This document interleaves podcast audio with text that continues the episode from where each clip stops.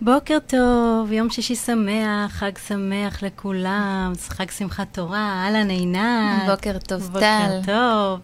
אני טל קבסה, והנה אנחנו בעוד תוכנית של מדברים ילדים, והפעם יש לי אורחת מיוחדת ותוכנית מיוחדת, וכבר אני אציג אותה. אז מה הייתם אומרים אם הייתי אומרת לכם אם הייתי מספרת לכם, שמערכת היחסים הכי חשובה לבריאות שלנו, וכמובן של הילדים שלנו, היא עם חיידקים. איך הייתם מרגישים אם הייתי אומרת לכם שהגוף שלנו מלא בחיידקים, שיש לנו יותר חיידקים מתאים, ושהם ממש ממש ממש אדישים לקיומנו, שלא באמת אכפת להם מאיתנו. ומה הייתם אומרים אם הייתי אומרת לכם ששווה לנו מאוד לטפח את מערכת היחסים הזאת, ושיש לנו הרבה כלים לעשות את זה. היום בתוכנית שלנו נדבר על חיידקים ועל הקשר שלהם לבריאות של התינוקות והילדים שלנו. בשנים האחרונות יש שיח מאוד מעמיק על המערכת החיידקית בגוף ועל הקשר שלה לבריאות.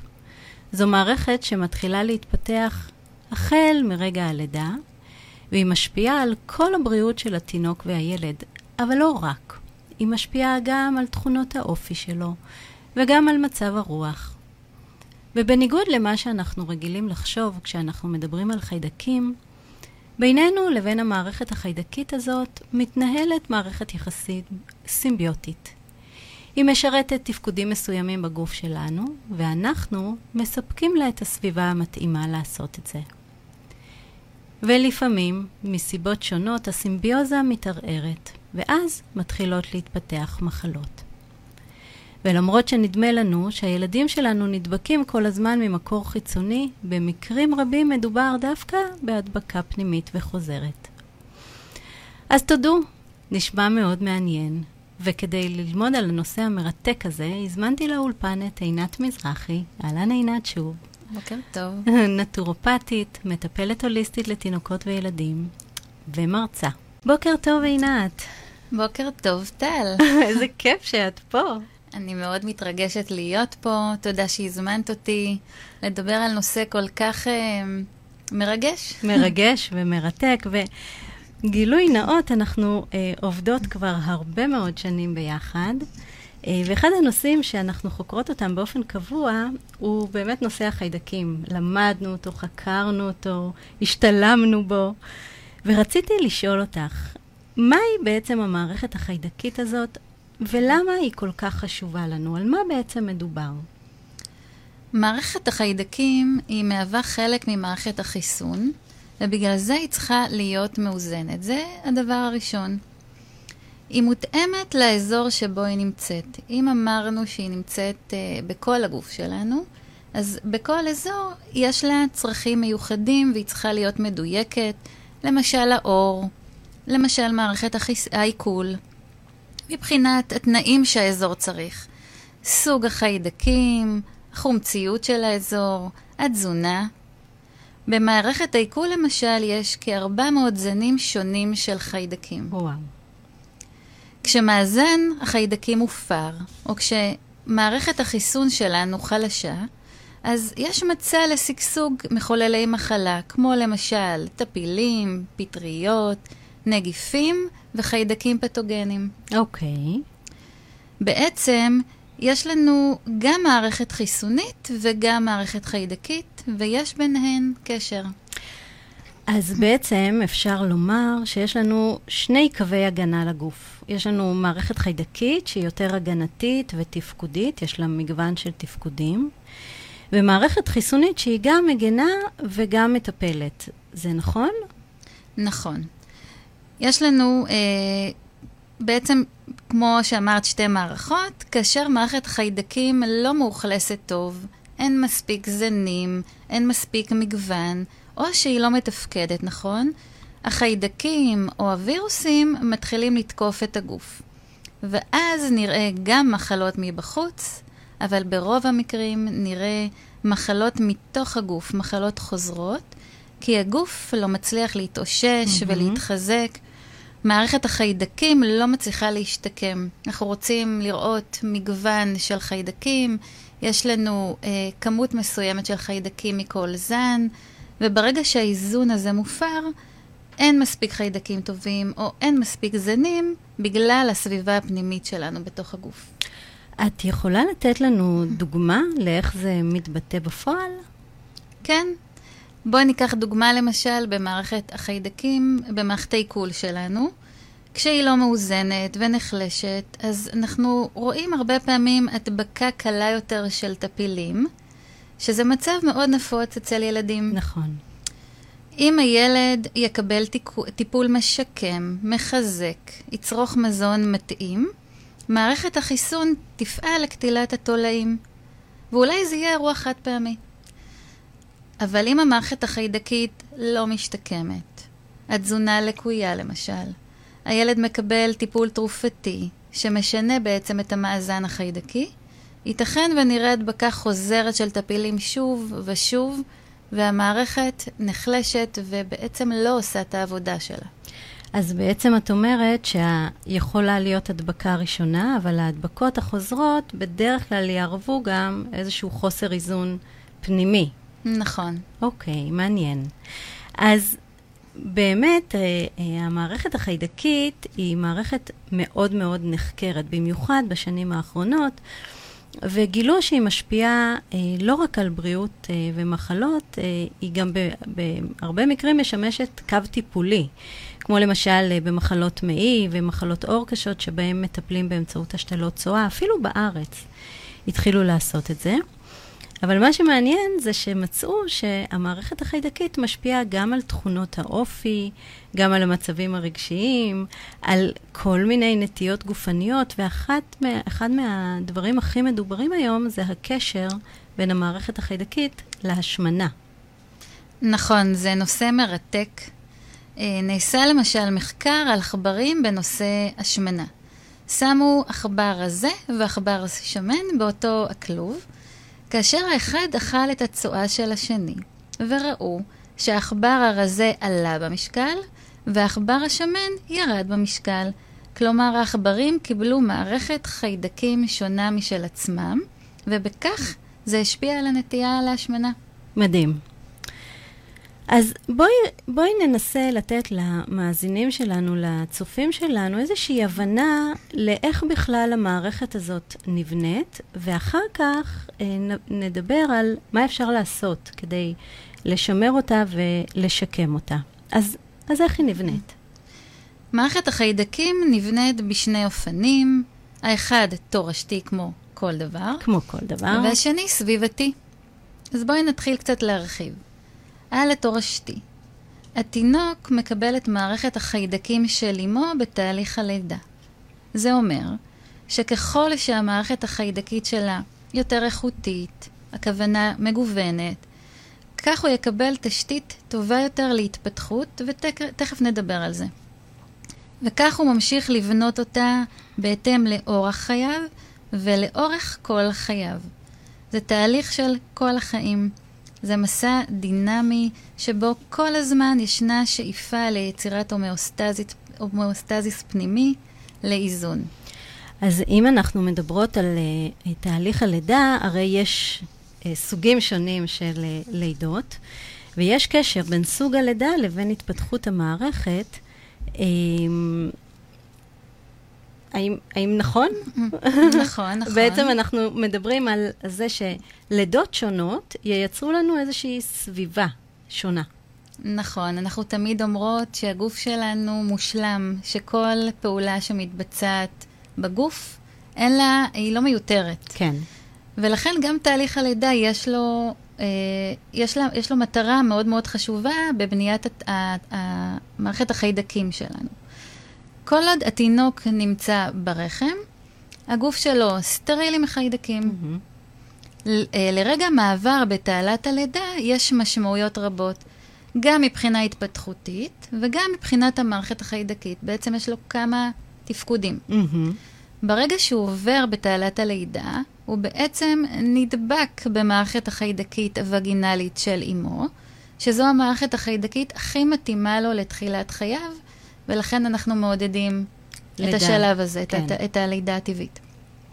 הוא נעטף בה על האור, היא מרכיבה את הוורניקס, אותה שכבה לבנה שהוא נולד איתה במהלך הלידה, והוא מתעטף בה על האור, והוא גם שותה את ההפרשות ממי השפיר, וכך החיידקים נכנסים לגופו ומתחילים לשגשג, ומהווים שכבה חיידקית ראשונה לתחילת החיים. מערכת מדויקת לכל מה שהוא צריך, וכך הוא מקבל הגנה חיסונית. כלומר, ממצב סטרילי, mm-hmm.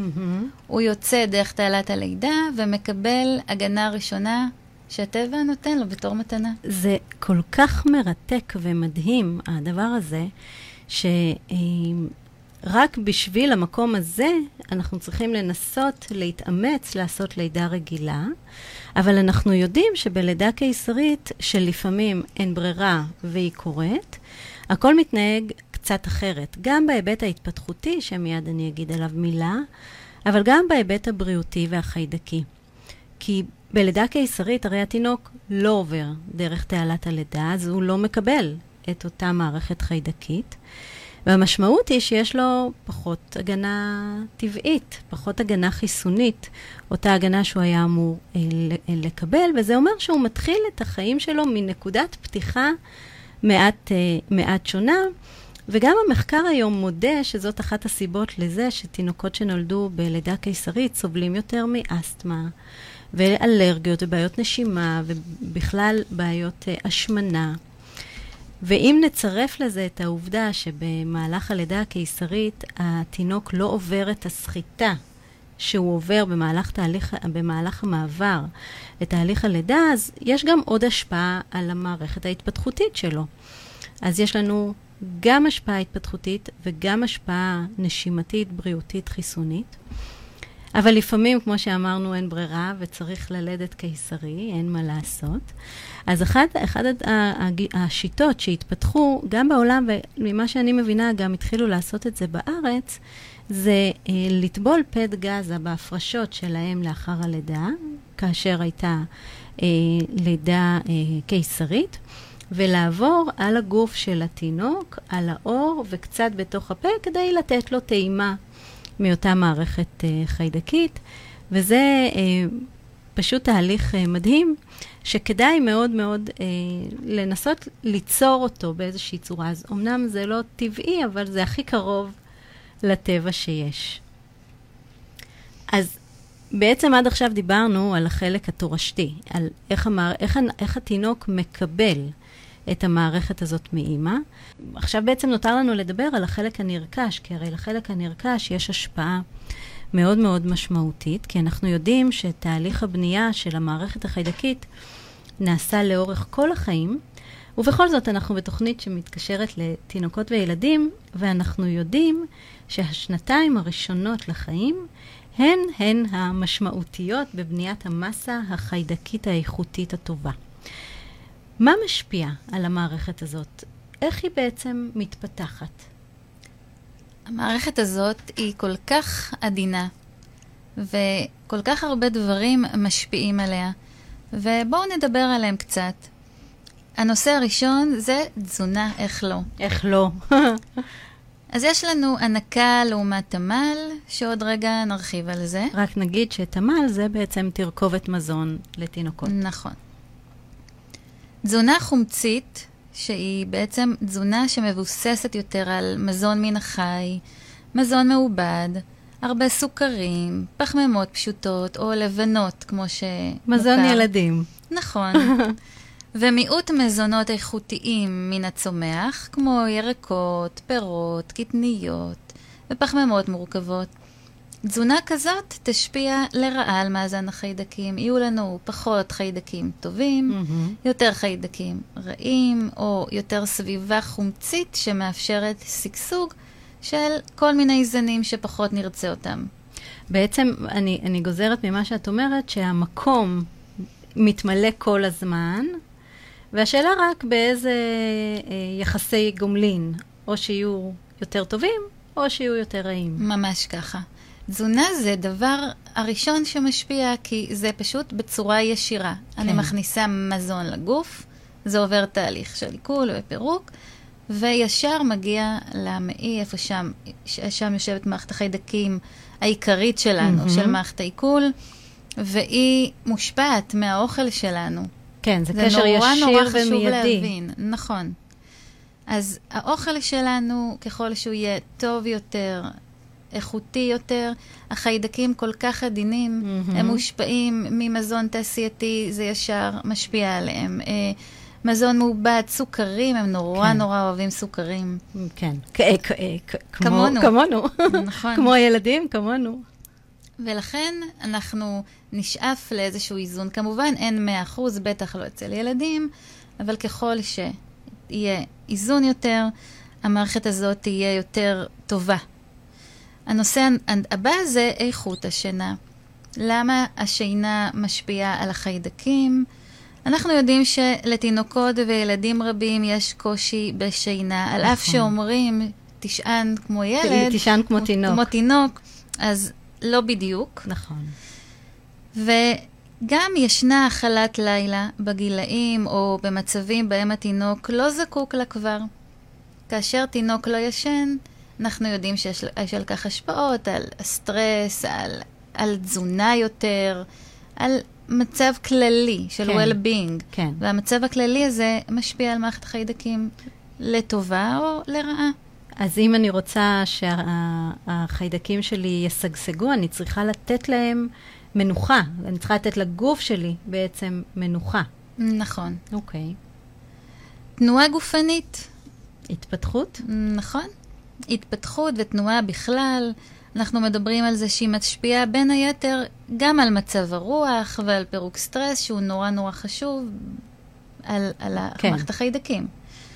כי למה? סטרס מעלה הפרשה של הורמוני סטרס, שהם בעצמם מייצרים חומציות מרובה ופוגעים באוכלוסיית החיידקים.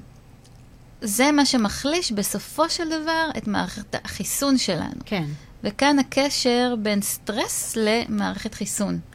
אז אולי גם נגיד מילה על הקשר בין הסטרס הזה לטונוס של השרירים, לאותו אה, אלמנט שמייצר סטרס אצל ילדים, אבל אני, אני אתייחס לזה עוד מעט, אני רק אגיד במילה שכשאנחנו מדברים על סטרס אצל ילדים, הוא קצת שונה מסטרס אצל מבוגרים, אבל רק ממה שמנית אנחנו יכולים לראות שאם הם לא אוכלים כמו שצריך, ואם הם לא ישנים כמו שצריך, והם לא נעים כמו שצריך, בעצם מצטבר סטרס שצריך לפרוק אותו. נכון. אנחנו מדברים אצל תינוקות שכל התשתיות שלהם הן נורא נורא נורא עדינות, ובגלל שיש ביניהן קשר, אז כל חולשה בתשתית אחת תשפיע על תשתית אחרת, כן. והתמונה שלהם היא בעצם של תמונה תשתיתית כל הזמן. זה, זה נכון. מה שמעסיק אותם, נכון. בטח בשנה הראשונה. נכון, שזה בעצם שנה של גדילה, של הת- בנייה. נכון. איך לא תרופות? תרופות. אולי יש אה, מאזינים שלא יודעים שתרופות משפיעות לרעה על מערכת החיידקים שלנו, על, גם על הריריות של מערכת העיכול, כי התרופות האלה עוברות, אה, הן עוברות איזשהו תהליך, כן. והן משפיעות גם על המערכת החיידקים. הן מחסלות בעצם את החיידקים הרעים, אך בין היתר גם את החיידקים הטובים. וכתוצאה מכך, יש לנו פה שינוי של המאזן החיידקי לטובת החיידקים הרעים רק מנטילת תרופות. מהמם. למשל, איזה תרופות? תרופות לריפלוקס, תרופות לתולעים, אנטיביוטיקה כמובן, מהמם. סטרואידים, גם במשחות וגם בלקיחה פנימית, כי יש לנו חיידקים גם על על העור. האור. אם אנחנו מורחים חומרים, תרופות, משחות על העור, אנחנו משנים את מאזן החיידקים גם על העור שלנו. אז אולי רק נגיד עוד מילה על תרופות, שבעצם אה, כשאנחנו נותנים תרופות לילדים, אנחנו רק חושבים על היתרונות שלהם, וצריך רגע לעצור ולשקול גם את החסרונות. אנחנו לא אומרות לא לתת תרופות, אבל אנחנו כן אומרות להפעיל איזשהו, אה, איזושהי מחשבה או איזשהו שיקול דעת בעניין הזה, או לחקור, לשאול, לבדוק.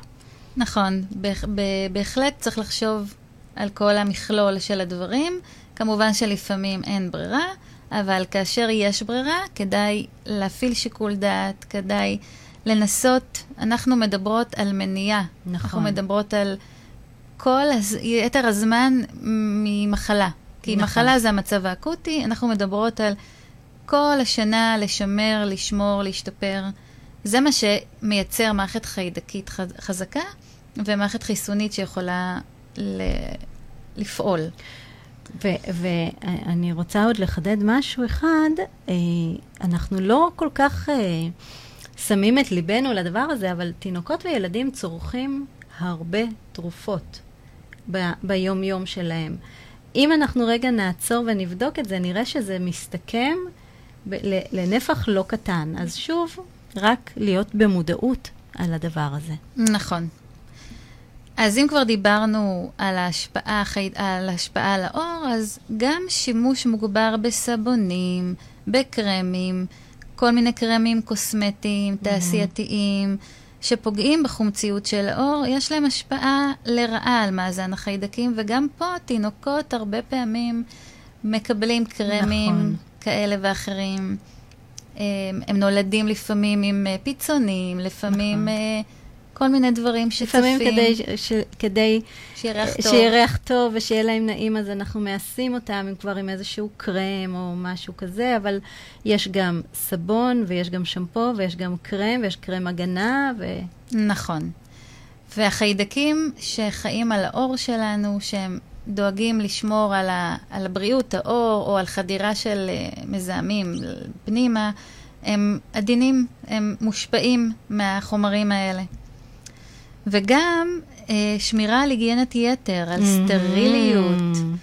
עודף סטריליות פוגע באוכלוסיית החיידקים, שזה בעצם הפוך למה שהיינו חושבים. נכון. הרי תמיד אומרים שבילד הראשון מחטאים, שום- שוטפים, מדיחים, ובילד השני נותנים מהרצפה את המוצץ ו- וזהו. נכון.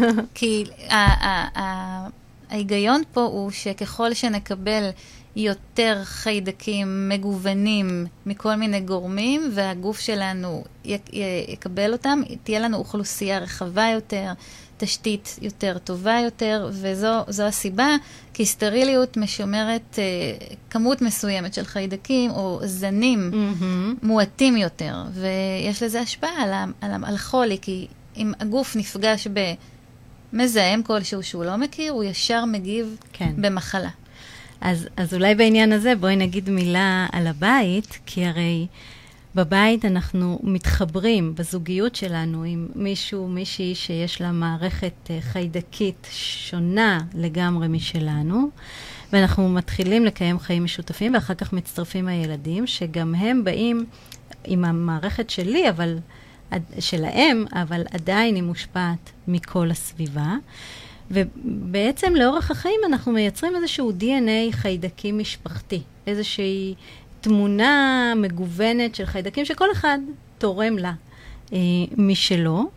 ואם יש אה, בעלי חיים בבית, זה עוד יותר מעשיר ומגוון את החיידקים, כי לבעלי חיים יש אה, מערכת חיידקית אה, משלהם, אז הם תורמים לנו גם לגיוון נוסף, שלא לדבר על זה שהם תורמים לנו למצב רוח ולאהבה ולשמחה.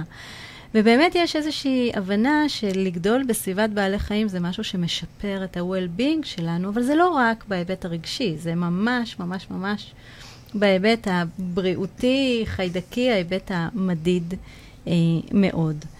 אה, אז בואי נחזור רגע לתינוק ונדבר על איך אפשר, או איך הצופים, המאזינים שלנו, יכולים לעזור לתינוק או לילד שלהם לבנות מערכת חיידקית אה, טובה ויציבה יותר בשנתיים הראשונות לחיים. על חלק מהדברים דיברנו, אבל קצת אה, נאחד אותם או נגבש אותם, אה, ואם אנחנו מדברים על תינוקות ו, וילדים, אז הדבר הראשון שאנחנו צריכות לדבר עליו זה באמת הלידה, כמו שדיברנו. אה, ופה אה, התייחסנו גם למהלך הלידה, שלפעמים הוא בשליטתנו ולפעמים לא, אבל אם הוא בשליטתנו, אז כדאי לשקול לידה רגילה. אה, אם בכל זאת היה ניתוח קיסרי, אז כדאי להעביר אה, את פדגזה, שהוא אה, מלא בהפרשות אה, על הגוף ולפה. ועוד דבר אחד שלא התייחסנו אליו זה הוורניקס, אותה שכבה מופלאה שכל הזמן חוקרים ומנסים להבין מה טיבה, אבל אנחנו יודעים שהיא גם מכילה חיידקים והיא גם מגנה, והדבר העיקרי שאנחנו נרצה לעשות זה לא לשטוף אותה כל כך, כל כך מהר. אז אני לא אגיד כמה זמן אני לא, לא שתפתי, אבל אם אפשר, בשלושת הימים הראשונים לאחר הלידה, לשטוף עם קצת מים, ואפילו להימנע ככה מכל הגוף, אולי רק את אזורי הטיטול. גם ככה התינוק לא באמת uh, זקוק לזה, ו- וזה גם קצת מטריד ומפריע לו. אז עדיף לשמור את הוורניקס הזה uh, כמה ימים. אז זה ממש מרגע הלידה. ומה אחר כך? מה יהיה השלב הבא? השלב הבא זה הנקה. מומלץ אם מחליטים להניק ובין אם לא, כי לא כולן מניקות מכל מיני סיבות, אבל אם בכל זאת אפשר, מומלץ לתת לתינוק את הקולסטרום, שזה החלב הראשוני. תמצית הזהב. תמצית הזהב. הוא מיוצר בכמויות קטנות מאוד, יש לו מטרות uh, ספציפיות, הוא עשיר במרכיבים חיוניים שנחוצים לתינוק בימיו הראשונים. כמו ויטמינים, מינרלים, חומצות שומן חיוניות ונוגדנים שמחזקים את המערכת החס... החיסון, כי הוא לא מייצר uh, נוגדנים בעצמו בחצי שנה הראשונה. Mm-hmm. שזו התחלה חשובה לתחילת החיים, הוא מקבל צידה לדרך, גם של הלידה וגם של ההנקה. בעצם, בעצם צידה שהוא לא היה מקבל אותה בשום צורה אחרת, אלא אם. נכון, ממש אה, ממש ממש נמליץ mm-hmm. לפעול כך, כי זה באמת מכניס תשתית חיידקית ראשונית, טובה, איכותית, שעוזרת לו. כן. ואם דיברנו כבר על הנקה, אז חשוב לדעת שאוכלוסיית החיידקים של תינוק יונק שונה מאוכלוסיית החיידקים של תינוק שניזון מתמ"ל. Mm-hmm. אפשר לראות את זה גם בצואה שלהם. נכון. בתדירות של הצואה. נכון. ממש מערכת חיידקית שונה, זה מאוד מאוד מעניין. אנחנו גם יודעים שחברות התמ"לים אה, מבינות את ההשפעה ומוסיפות לתמ"לים אה, תוספת חיידקית, אבל זה לא, לא כמו נכון, בבית, מה שנקרא. זה לא כמו בבית. וזו אחת הסיבות העיקריות שחשוב ומומלץ להעניק באופן מלא עד גיל חצי שנה. אמרתי שתינוקות לא מייצרים נוגדנים משל mm-hmm. עצמם. הם, אם הם מקבלים הנקה, אז הם מקבלים עד גיל חצי שנה את, הנק, את הנוגדנים דרך חלב האם, והחל מגיל חצי שנה הם מתחילים לייצר את הנוגדנים בעצמם. ולכן זאת כן. עוד הגנה חיסונית חשובה מאוד שהתינוק מקבל. זה באמת אה, אה, מעלה, מעלה זוויות הסתכלות לגמרי לגמרי אחרות על החשיבות הזאת של התחלת החיים, גם של הלידה וגם של ההנקה. ואחד הדברים שמאוד מאוד פוגע, אמרנו את זה בתחילת השיחה שלנו, אחד הדברים שמאוד פוגע זה סטרס. ואנחנו כבר יודעים שילדים מציגים לנו הרבה פעמים תמונה של סטרס, והיא שונה משלנו. כי היא, היא, מושתתת יותר על צרכים גופניים והתפתחותיים, והייתה לנו גם אה, שיחה, אה, תוכנית, אה, שיוחדה לעניין הזה. אבל הדבר היחיד שאני אגיד, שאני אחדד, זה שכדי לשקם או כדי לבנות מערכת חיידקית טובה, אנחנו נרצה לפרק את הסטרס. וסטרס מפרקים אצל תינוקות וילדים דרך מגע ותנועה. דרך עיסויים בדרכים וצורות שונות, ותנועה, שזה בעצם ההתפתחות המוטורית שלהם. מה עוד? מה עוד חשוב ואפשר ליישם בבית? תזונה. תזונה, כמובן. אנחנו מדברות כל הזמן על יצירת הרגלים טובים של אכילה. אז דיברנו על הנקה ודיברנו איך כדאי ומה מומלץ. החל מגיל חצי שנה, התינוק שלנו מתחיל לאכול מזון מוצק. גם לנקודה הזאת יש השפעה ישירה על מערכת החיידקים שלנו. חשוב לעשות את המעבר הזה בצורה mm-hmm. הדרגתית ומבוקרת למזון שהוא שונה ממה שהם היו רגילים עד עכשיו. גם מבחינת סוגי המזון, גם מבחינת הכמויות. עד ליצירת תפריט מאוזן שבנוי על מזונות מקדמי בריאות. Mm-hmm. אפשר, מתחילים ככה את השלב של הטעימות בצורה מאוזנת, בצורה by the book. מה שנקרא. אבל ככל שהזמן עובר והתינוקות נחשפים ליותר מזונות, מתחילים להציג להם כל מיני מזונות. כן. ואנחנו מדברים על החשיבות במיוחד, כמו שאמרת, על השנתיים הראשונות, שבו מערכת, גם מערכת העיכול שהיא עוד לא מספיק בשלה, וגם מערכת החיידקים, ולכן אנחנו רוצים להדגיש את התזונה בשלב הזה. כן. למזונות אה, מעודדי אה, שגשוג חיידקים, תזונה בסיסית יותר, שהיא מבוססת על הצומח, יותר ירקות, יותר פירות, יותר קטניות, פחות פחמימות פשוטות, יותר פחמימות מורכבות. כמובן שכל אחד והגישת חיים של, ברור. של אותה משפחה, אבל בכל זאת נדגיש שכדאי להמעיט בצריכת מזונות מן החי, Mm-hmm. סוכרים כמובן, מזון מעובד ופחמימות פשוטות, כמה שאפשר לתת מזון טבעי ש, ש, שמבשלים בבית, שמכינים כן. מהבית, פחות דברים קנויים, פחות קופסאות, פחות תוויות מזון, Mm-hmm. פחות מרכיבים. כל אלה משפיעים באופן ישיר על- האוכלוסיית חיידקים. וחשוב גם ליצור הרגלי אכילה מסודרים. אנחנו מדברות הרבה, גם את מדברת פה הרבה בתוכניות על, על סדר יום, מהמם. על זמני אכילה קבועים, על, על פרקי זמן קבועים, ושמירה על כמות מאוזנת שהיא מותאמת לגיל. כן. בעצם זה לוקח את השיח שלנו למקום כל כך, אה, מצד אחד עמוק ומצד שני מאוד מאוד בסיסי של בניית הרגלים נכונים, שהם איזושהי יריית פתיחה לחיים בכלל. ואני בטוחה שהם מאזינים, צופים בנו, אומרים, אבל הוא לא אוהב את האוכל הזה, הוא לא רוצה, ומה עושים? אז אנחנו לא, אנחנו, אנחנו נדבר על זה בתוכניות אחרות, אבל אה, זאת איזושהי קריאה להגיד להורים, שווה את המאמץ. יש פתרונות, יש דרכים. העדפות האלה מבוססות בדרך כלל על מרכיבים התפתחותיים, חושיים, ואפשר, אפשר לתת לזה מענה, אז לא כדאי לבטל או לוותר מראש. נכון. הנושא הבא זה שינה. חשוב לבסס הרגלי שינה תקינים על בסיס כל הדברים שדיברנו קודם, גם מה שנקרא מ-day one, מהמם. גם שנת לילה רציפה, כי שינה הוא וסת אנרגטי. מאפשר למערכת החיסון לעבוד בלילה בצורה טובה, אנחנו צריכים את זה אה, בשביל להתחזק. כן. מערכת העיכול נחה מהמם. ומשקמת את עצמה. הורמוני הסטרס יורדים.